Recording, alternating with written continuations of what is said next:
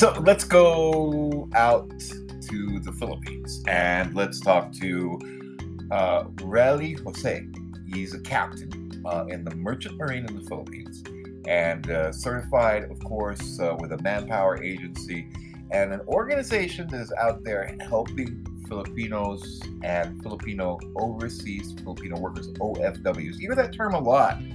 And you know, for for Americans uh, who are of Philippine descent, raised here their whole life, uh, technically you're not an overseas Filipino worker. You're you're a migrant, but you're still Filipino, even if you're a citizen here. So this might be something interesting for you because there are many positions that are open in the merchant trade, especially in the ship tours and uh, tourism industry that deal with, you know, uh, cruise ships and that type of thing. So maybe you have an interest in that.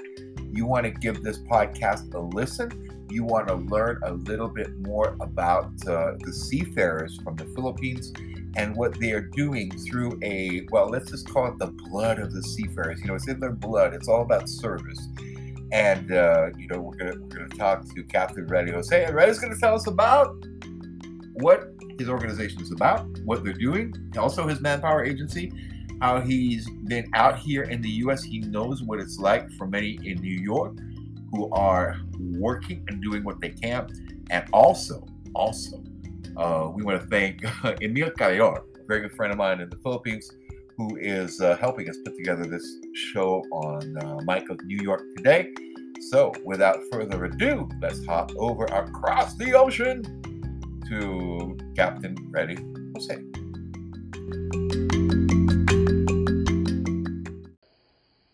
Well, actually, the name of our group, Mike, is the Dugong Marino OFW Foundation. Okay? Dugong Marino OFW Foundation. If you will ask me where they came from, seaman ako, no? Ex-OFW ako. I became a seafarer for 25 years. And I was a ship's captain for 8 years before I retired at age 45, 10 years ago. Okay? So, uh, the Dugong Marino OFW Foundation uh, name came from that. And at the moment, I decided to... Uh, uh, or we decided to uh, make this foundation to uh, help others uh, to, uh, how to be an OFW or a seafarer in the future. Actually, ang ang ang uh, plan namin sa future is to have a scholarship scholarship grant for the uh, uh, poorest of the poor.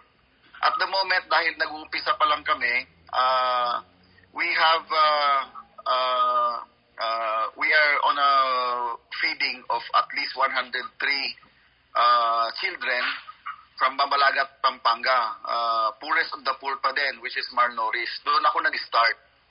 As, uh, as uh, the group grows in the future, dahan-dahan ko nang susuportahan yung pinaka-main agenda namin na sana matulungan ko yung poorest of the poor na magkaroon ng trabaho in the future. Kasi meron akong sariling manning agency, no? Nagtayo ako ng sariling manning agency.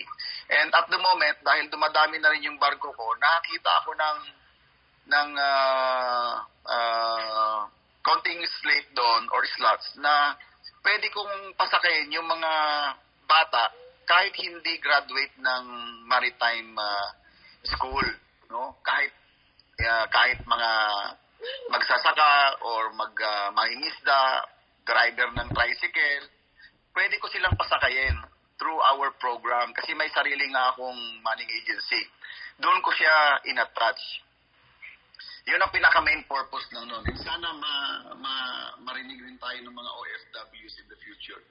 Uh, uh, isa sa mga uh, uh, programs namin in the future, yung malalaki ng project na nakalagay sa ulo ko, if you, I don't know if Emil already mentioned to you before, uh, last year, tumakbo ako as a senator, part ng KBL, yung Kilusang Bagong Lipunan, mm-hmm. no?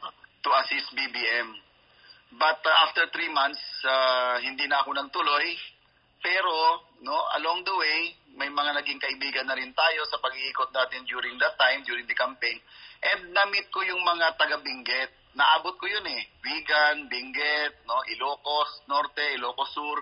naikot ko yan during the campaign.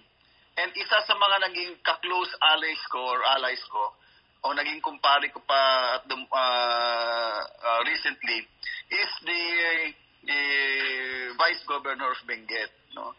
na nag-ano sa akin, na humingi sa akin ng tulong na sana pagka nagkaroon tayo ng pondo in the future, yung Marcos bus, if you heard about it, yung Marcos bus doon sa uh, sa area na yon gusto nilang kami ang magano mag-revive, kami ang mag-ayos, no.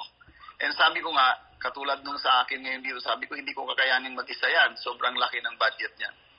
Mm-hmm. But it is really a really big uh, task for my ano for my head. Sabi ko baka hindi natin kayanin. But we will do our best to assist that. No? So I'm calling on to the loyalists kung sino yung gustong tumulong diyan we can uh, we can talk it over no? But that is the ano that is the the future that the way way way future na yan. Uh, and uh, to uh, to go back to the foundation nag-start talaga ako sa mga bata muna sa mga bata. Feeding program no? And then ang magiging next step niyan is magpaaral kami ng mga ng mga poorest of the poor na mga pwede namin isakay sa barko. Yung mga lalaki, no? yung mga 80 years old up to mga 25, 26, yun ang gusto namin bigyan ng scholarship grant para matulungan namin yung mga pamilya. At the same time, every three months, gagawa kami ng mga feeding programs all around the country, iba-ibang lugar. No? At the moment, nasa Mabalacat, Pampanga kami.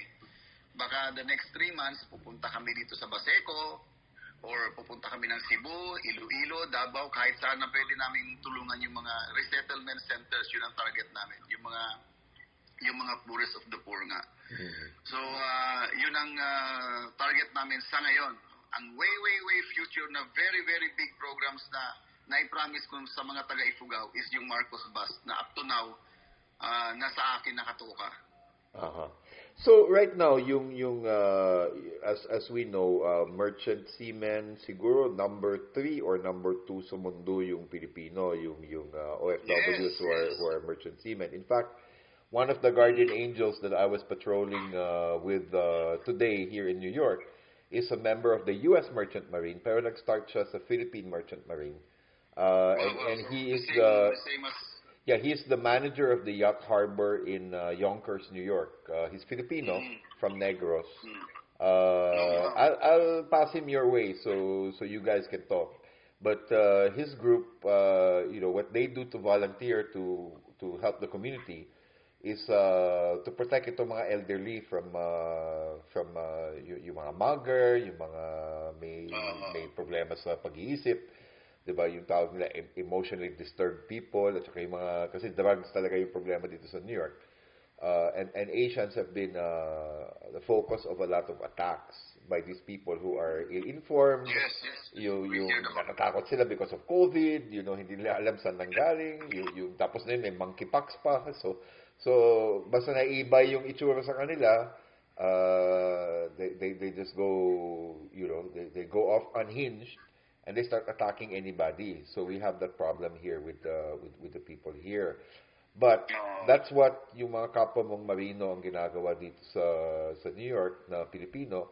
Sumasama sila and nagpapatrol sila and many times they're not doing anything yung yung uh, out of the ordinary yung yung although train sila ng martial arts ng arnis mga ganyan uh, but at the end of the day what they're doing is just to de-escalate the tension bring the person who is disturbed, maybe sometimes tubig lang kailangan nun. Ano naman, nakasira sa kalye, di ba? So, binibigyan nila ng tubig or whatever.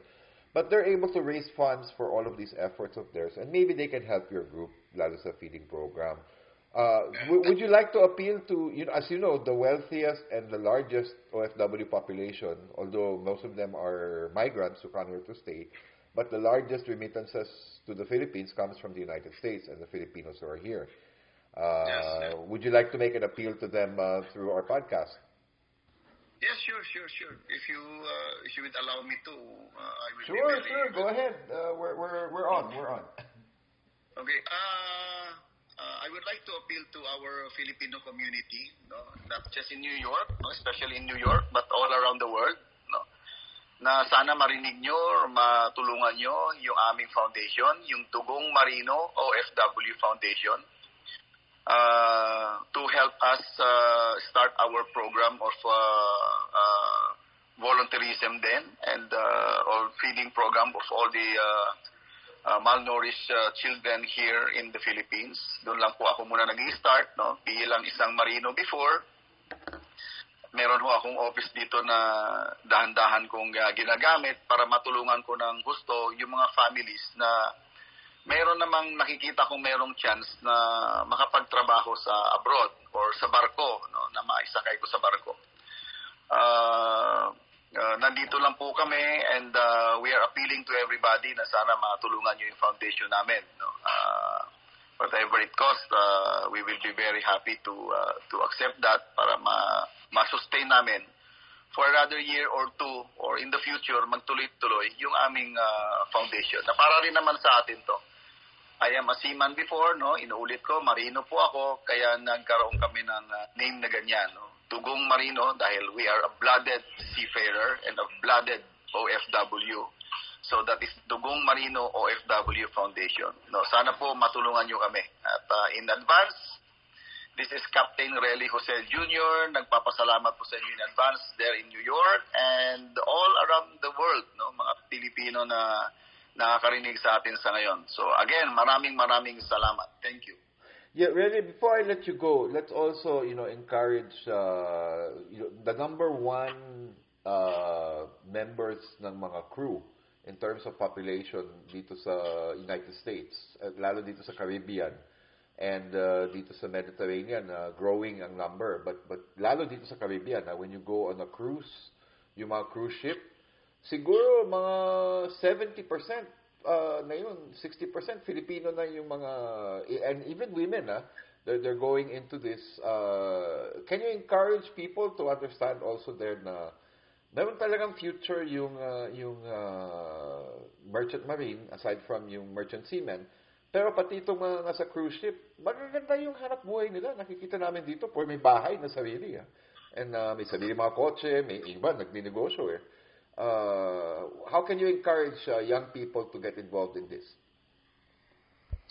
Yes, uh, that is really true. No, one of the kahit dito sa Pilipinas, one of the uh, uh, largest uh, population na mabilis na umasenso is uh, to be a seafarer. Honestly, no, not because seafarer ako, no, but it is really in there, no. And the way to have it is to to train yourself, no, to be trained, no. Kailangan nila ng training. Kailangan lang mag-training, mag-schooling. Hindi naman ganun katagal yan, no. You, you don't need to be uh, uh, coming from the merchant marine school, no. Except of course kung gusto to, kung gusto mo talaga maging officer or let's say maging kapitan ka, no, o chief engineer, then you have to to go to school. But uh, yung sa mga cruise ship, no, kung pupunta ka sa mga cruise ship, all you need is training, no. And uh, of course, yung heart mo na talagang gusto mong magbarko. Hindi pwedeng sabihin lang natin, ay maraming kita sa barko, eh, doon na lang ako. Hindi ganon. Dapat nandun yung passion mo. Nandun yung passion mo, yung heart mo talagang desidido ka sa trabaho mo, no. Napahanganda, no. Uh, I was in that area, uh, Boss Mike, ah, uh, starting from New York down to Florida. Bumababa ako ng Caribbean, dyan sa St. Croix. Uh, so, tapos baba ng Venezuela and then balik ulit dyan. Paikot-ikot ako dyan for 10 years no, Mhm. of my career. Dyan lang ang biyahe ko. Kaya I fell in love with the East Coast of the United States. Dyan talaga ako. Dyan ang biyahe ko for 10 years. Since second mate ako hanggang naging kapitan ako, hanggang nag-retired ako being kapitan, eh, dyan ang biyahe ko.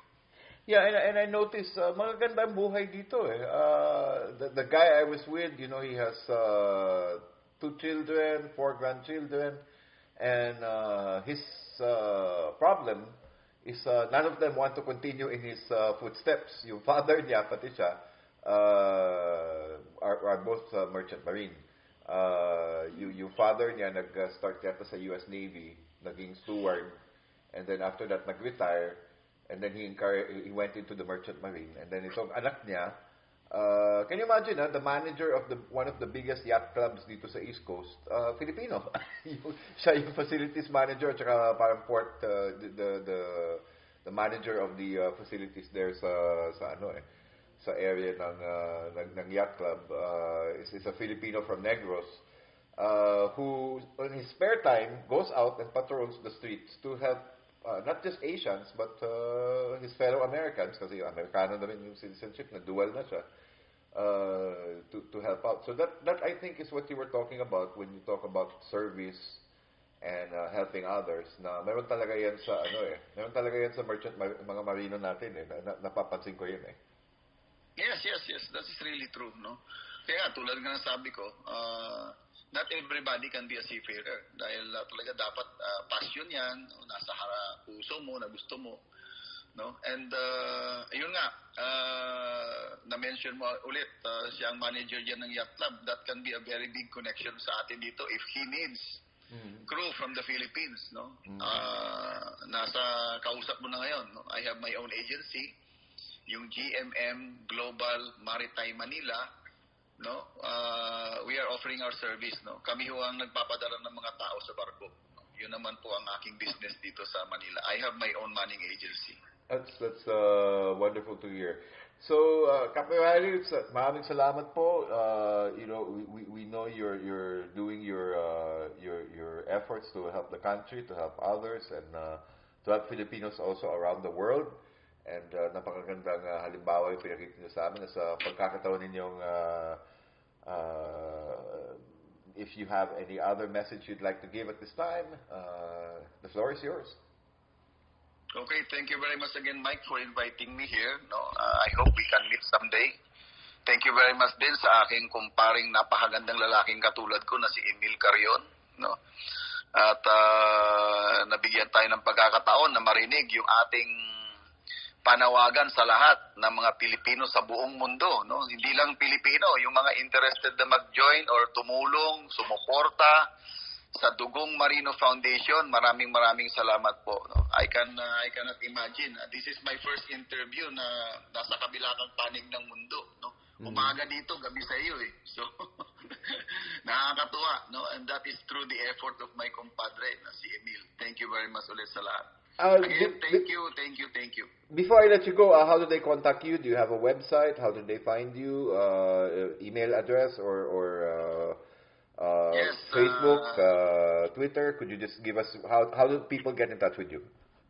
Yes, meron po kaming uh, website, uh, na meron din kaming email, pareho pa rin yung pangalan namin, no? Dugong Marino OFW uh, at gmail.com at uh, akin namang uh, cellphone number is uh, of course 0063 917 710 8260. You can also find us on Facebook, yung Dugong Marino OFW Foundation. Sa Facebook, nandyan po kami. Yung mga ginagawa ko namin, ah nandyan po sa Facebook. So, ah, you can always watch us kung ano ginagawa namin. In the in the next weeks, no, ah, on August 22, by the way, ipa-plug ko na lang din pala, hindi ko makalimutan. Go ahead. We will be having we will be having our first charity golf tournament. No, this is a fundraising for uh, the golfers here in the Philippines. Uh, August 22 po. Please note, August 22, 2022. 7 o'clock po sa Philippine Navy Golf Course. Meron ho kaming charity golf tournament. Ang Tugong Marino OFW Foundation with the cooperation of GMM Global Maritime Manila. So uh, that is a that is a uh, charity golf tournament and uh, let's all have fun. Meron po kami mga surprise guests. Uh, we have Miss Elsie, we have the GMM Dynamic Dancers, and of course the uh, the uh, live band namin is ang group na Plethora, no? Yung kumanta po ng Kilusang Bagong Lipunan na kanta natin na si Plethora po will be arriving. And of course, uh, our dear uh, Emil might be here also. Uh, will join us in this event. Okay. Well, maraming salamat po. Have a great day. Yes.